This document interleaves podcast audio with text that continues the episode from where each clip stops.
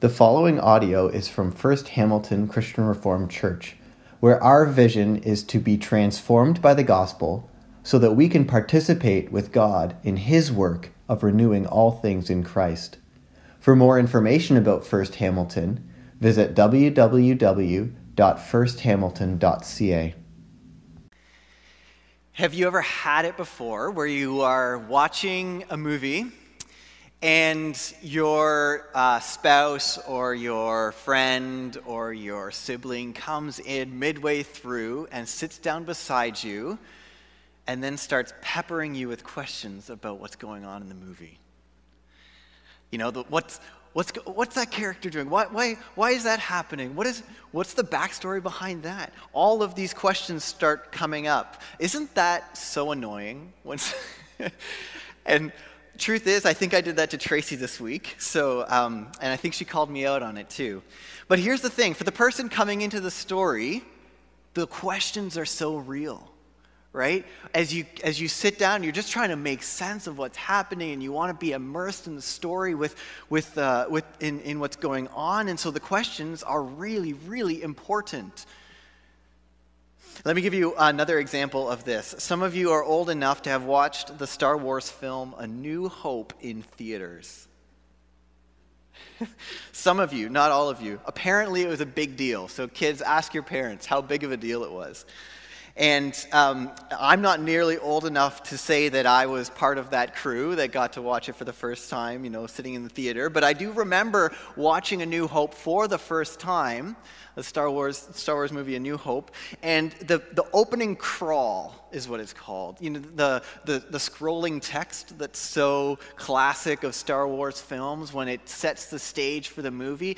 I can't even imagine what it would have been like to be somebody coming into watch A New Hope for the first time, having no context of Star Wars, and reading this and trying to make sense of the story. So just put yourself back about 40, 50 years? I don't even know.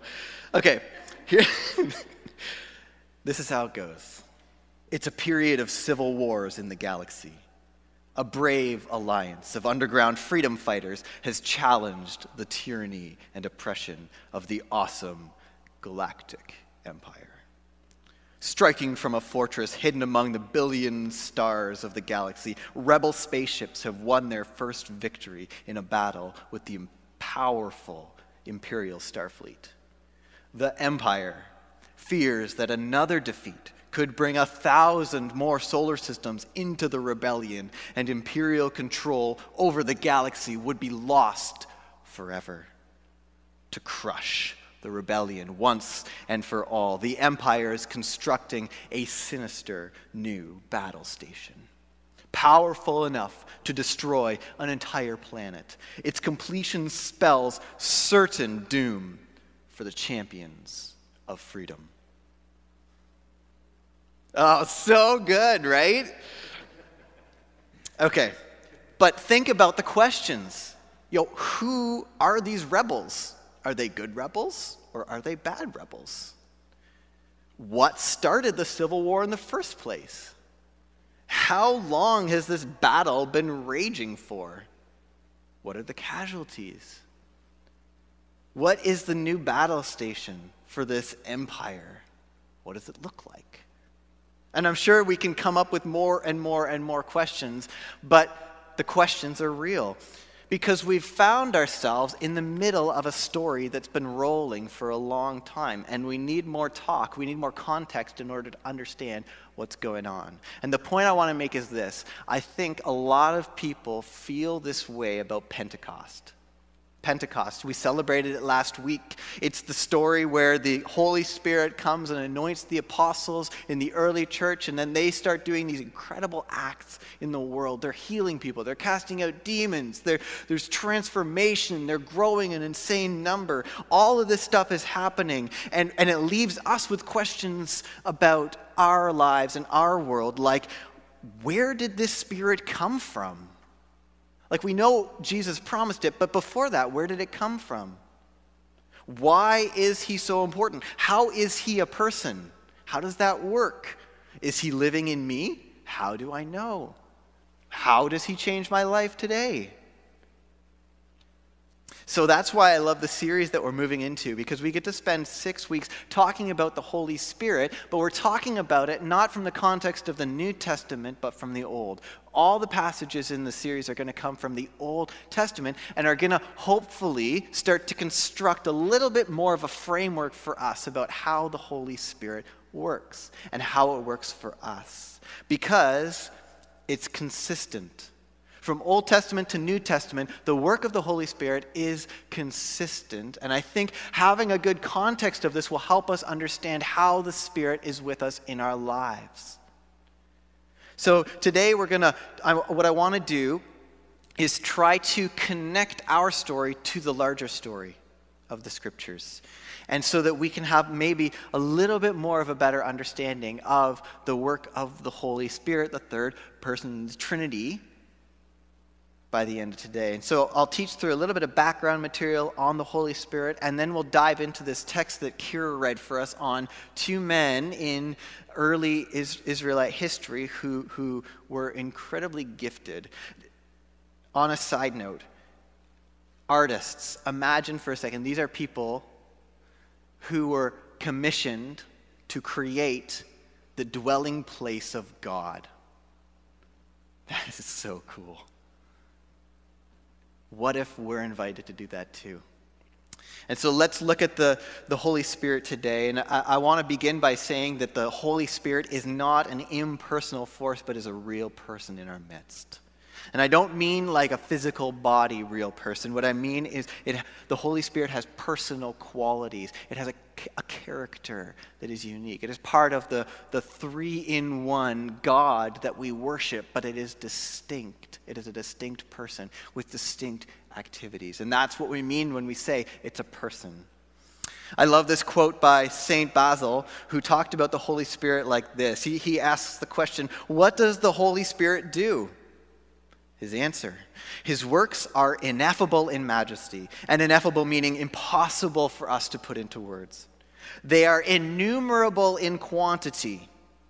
How can we even ponder what exists beyond the ages? What did he do before creation began? How great of a grace did he shower on creation? What power will he wield in the age to come?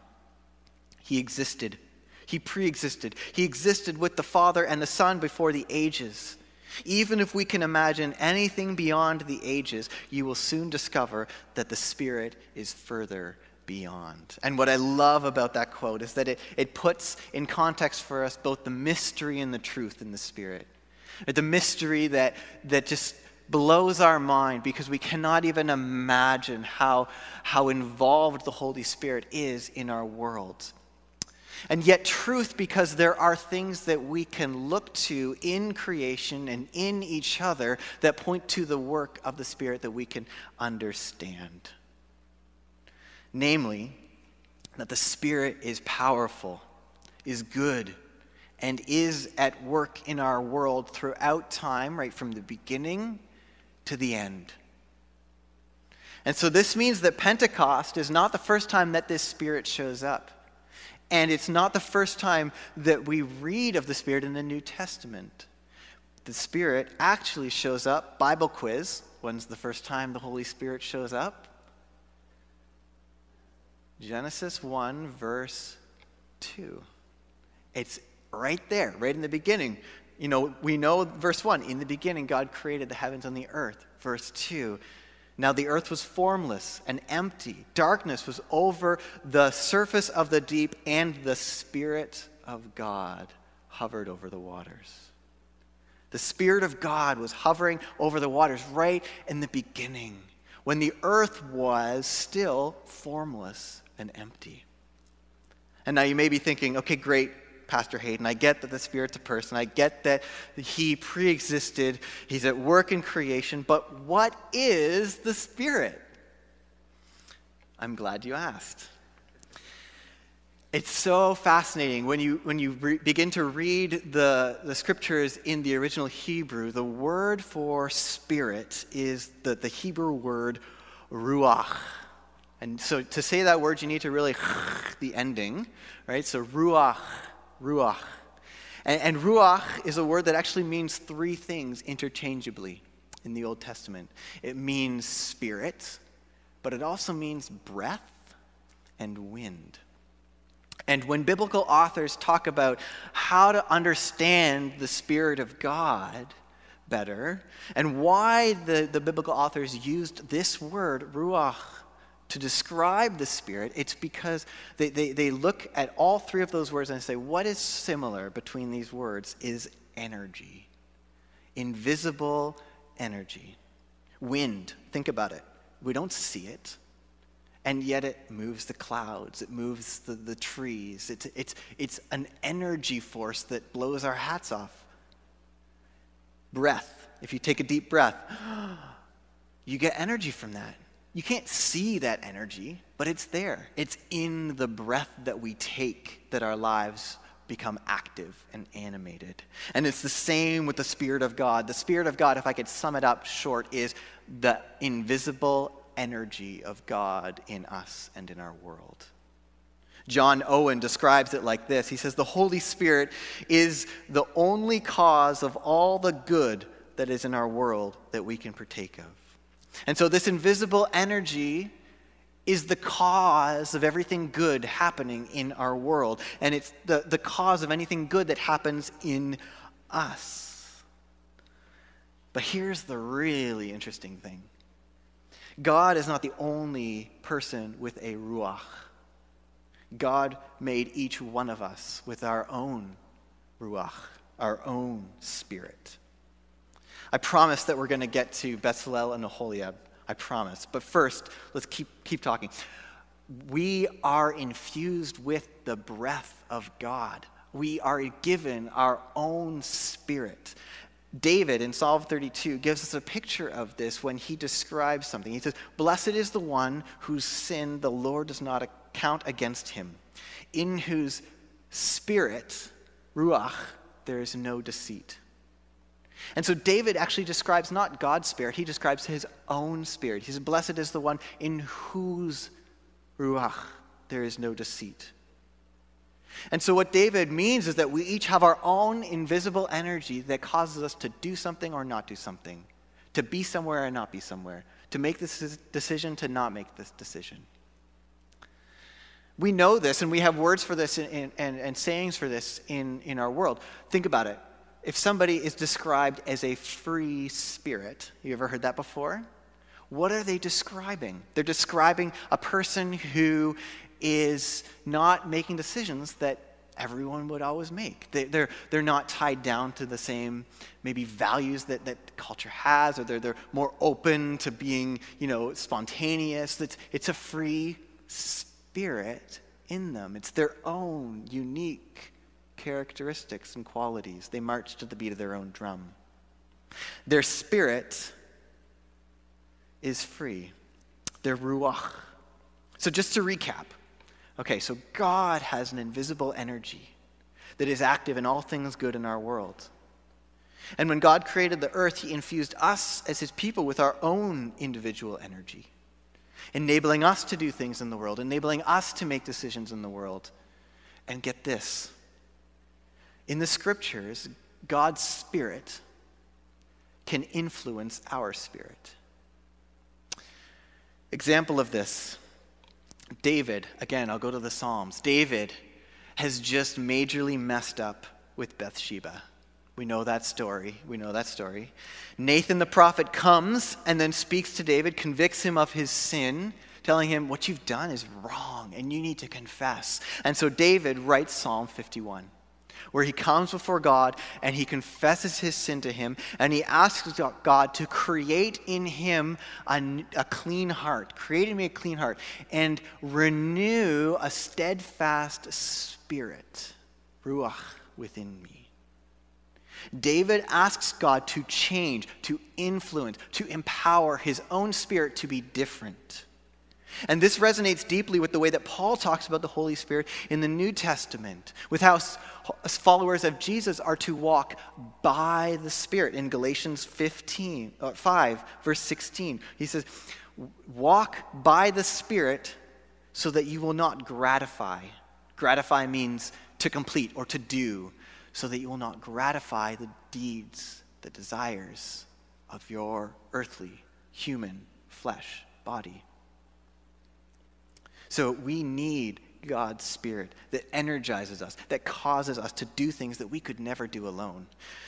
Remember, the Spirit is the cause, the only cause of anything good in our world. And whenever we participate in the good, that is God's Spirit influencing, empowering our own. And now we land in Exodus, as we see today where God's Ruach empowers two people with gifts and skills to go beyond and above what they were capable of, to understand things that are un- non understandable. Bezalel and Aholiab and so, just to put this, even this story in context, we're at a place where God has, you know, Moses has received the Ten Commandments. He's come down from Mount Sinai, and part of the, the God, uh, God and Moses meeting is God, God is going to make a dwelling place. He's going to dwell with Israel. And so, that's why these two people are empowered. They're empowered to use their gifts and skills to create the tabernacle. The tabernacle that would be the place where God dwells. And so we see that one way God's Spirit interacts with our spirit is in our gifts and skills, just like with Bezalel and Aholiab. We all have things that we're good at, don't we? We all have things that we, I would say, vibrate towards. Think about it. You know how the, if, if a cell phone is on a table and it starts to, to go off and vibrate, it's going to go to the corner that's the lowest. It's going to vibrate towards a certain place. God has created us with unique gifts and talents and skills, and we, we can identify them when we realize what are we vibrating towards? What is it? Is it things with our hands? Is it working with people? Is it a passion for social justice? Is it building things? Is it organizing things? What are we vibrating towards? The cool part is that God created us in his image and likeness. And that means that, that if this is true, which it is, then there is no gift or skill that is better or worse than another. That's such a beautiful thing that we can celebrate in the church all skills and gifts are not only equal, all skills and gifts are needed, essential for the kingdom to come in its fullness. The cool part is that God not only creates us with skills and gifts, but He also comes alongside us and empowers us by His Spirit to use our skills and gifts for His glory. Now, there's a catch. We don't always do this. we are constantly misusing gifts and skills that God has given us to use for His glory. And so, what we can do is we can look at a story like this and we can learn a little bit about how we might participate with, walk alongside, come alongside the Spirit in his work in the world. And so, three things I think we can learn from these two men and how God's Spirit empowers them, and how the same is true for us. So, first, gifts and skills empowered by the Holy Spirit take place in the community and to bless the community. The tabernacle was the tent of meeting for the Israelites. It was where God dwelled with his people it was a communal place. These two men were given special, God's special spirit. They were infused with God's spirit so that they could come together and do something in the community and for the community. They were given the ability to teach others, meaning it's a communal thing. They were not commissioned to create this in isolation. Right? It was, they were not sent away for six months. And then, okay, once you've had your time of inspiration to come back and then you know, show us the tabernacle. No, this was a communal thing. God's vision for using gifts and skills is always for them to be used within the community and to bless the community. This also means that when we hold back our skills and gifts, when we keep them from the community, we're actually acting in a way that's contrary to the way that God intended us to.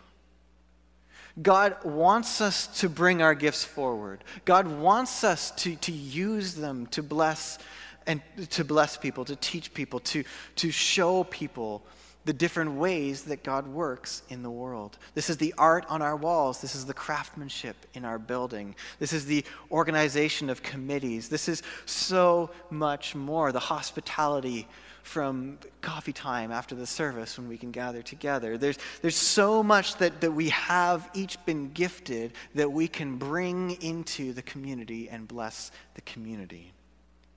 It goes beyond our church too and into our world. When we work in step with the Spirit, we'll find ourselves blessing communities. The second thing that I want to point out about our gifts and skills is that they p- will point people to Jesus. When we use our gifts and skills empowered by the Spirit, they will point people to Jesus and his salvation. This is the main action of the Holy Spirit. And he will come alongside your skills and gifts when, when, when you are seeking to point people to Christ. The tabernacle was the place of meeting, and it's, it's a foreshadowing of Jesus. It's a foreshadowing of, of the new heaven and the new earth. Everything that the Spirit does in our world is pointing towards the fullness of our life in Christ. John Owen puts it like this We must realize that all spiritual good arising from salvation, from Christ, is revealed and given to us by the Holy Spirit. We must also understand that all that is done in us and all that we are able to do that is holy and acceptable to God is by the Holy Spirit working in us and with us. When we use our skills and our gifts to point to ourselves, we misuse them. Remember that story of the Tower of Babel? It tells us of people who took skills and gifts, right? They, they had this technology to build bricks, but they did it for themselves, to make a name for themselves. Our skills and gifts are meant to point to Christ and to his salvation. And lastly, skills and gifts empowered by the Holy Spirit will always make old things new and good things better for all people.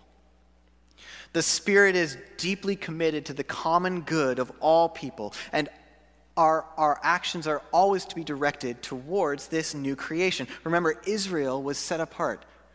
They were called to be a holy nation on behalf of the world, a royal priesthood, a people for the people. They were a community, and, and they had marks of this all over them. The social justice, the equality, all of this was to be an example that pointed people towards the new creation, the way that God intended things to be. The opposite, as, as, as I said just a moment ago, was with the Tower of Babel, where, where people existed for themselves and they came together as a community, but it was a community for themselves. Each person acted selfishly. It wasn't to bless the world, it was to make themselves great. It was insider information. Now, but using our skills and gifts in these three ways takes trust. It takes trust that it won't backfire on us. I sometimes wonder if I or we hold back on using our gifts and skills in the way that we know we should or the way that we want to because it's too great of a risk. Because we fear failing or being disappointed or not being good enough or being judged, unappreciated. And so we protect ourselves from this disappointment, from this anxiety, from this frustration, from this loss by not putting ourselves out there, by not acting on the things that we vibrate towards. What can we do when we feel this way? I think we can know in confidence that we can step out that we can trust the Spirit to empower us for the good things in our world because of the cross. Jesus Christ had the Spirit of God literally descend on him. You know, at his baptism, when he was empowered for his ministry in the world, the Spirit was visible in a dove, came down from heaven, and landed on him and empowered him. And it led him, and he, of all people, walked in step with this Spirit throughout his life and without his ministry. And where did it take him? To the cross. On the cross, I think everything that we fear that will happen to us, we, everything that we fear that will frustrate us, that, that we don't want to happen to us when we use our gifts and skills or we act on them, happened to him, came true of him. He was judged wrongly, he was unappreciated, he was put in the wrong box, and he was hung up on a tree because of it. He was cast out of the city, made to be an outsider, and put on a tree. And where was the Spirit in his moment of need? He cried out, My God, my God, why have you forsaken me? It wasn't there.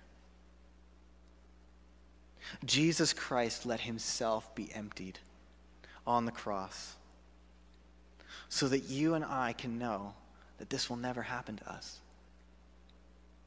That everything we fear has come true of Him. And so we can follow Him because we can know that the cross is just the one side of the story. God's Spirit actually was at work in the cross, even though Christ couldn't necessarily see it. We couldn't see it, his disciples couldn't see it.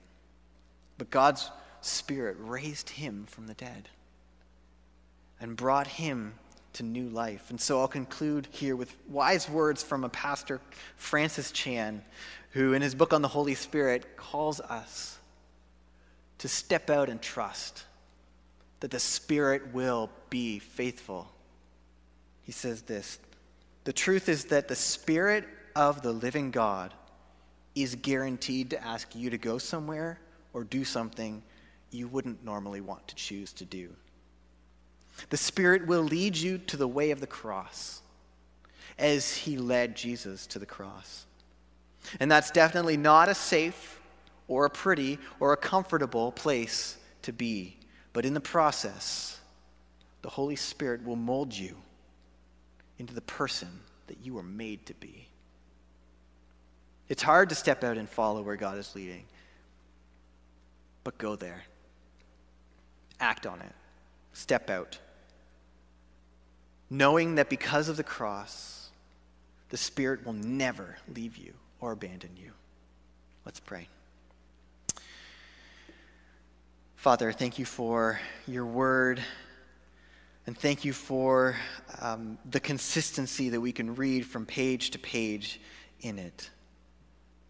We praise you for the work of the Spirit in our lives and in our world. We're sorry for the times that we don't act on the things that you've gifted us in, that we fall into the fear, the frustration, that we hesitate to join with you in what you're doing in the world, which is all things good. Father, fill us with faith that we may step out in boldness and be partners with you in your work in this world, that we may participate with you as you are doing so much in and through your people. God, we pray this in the powerful name of Jesus Christ. Amen.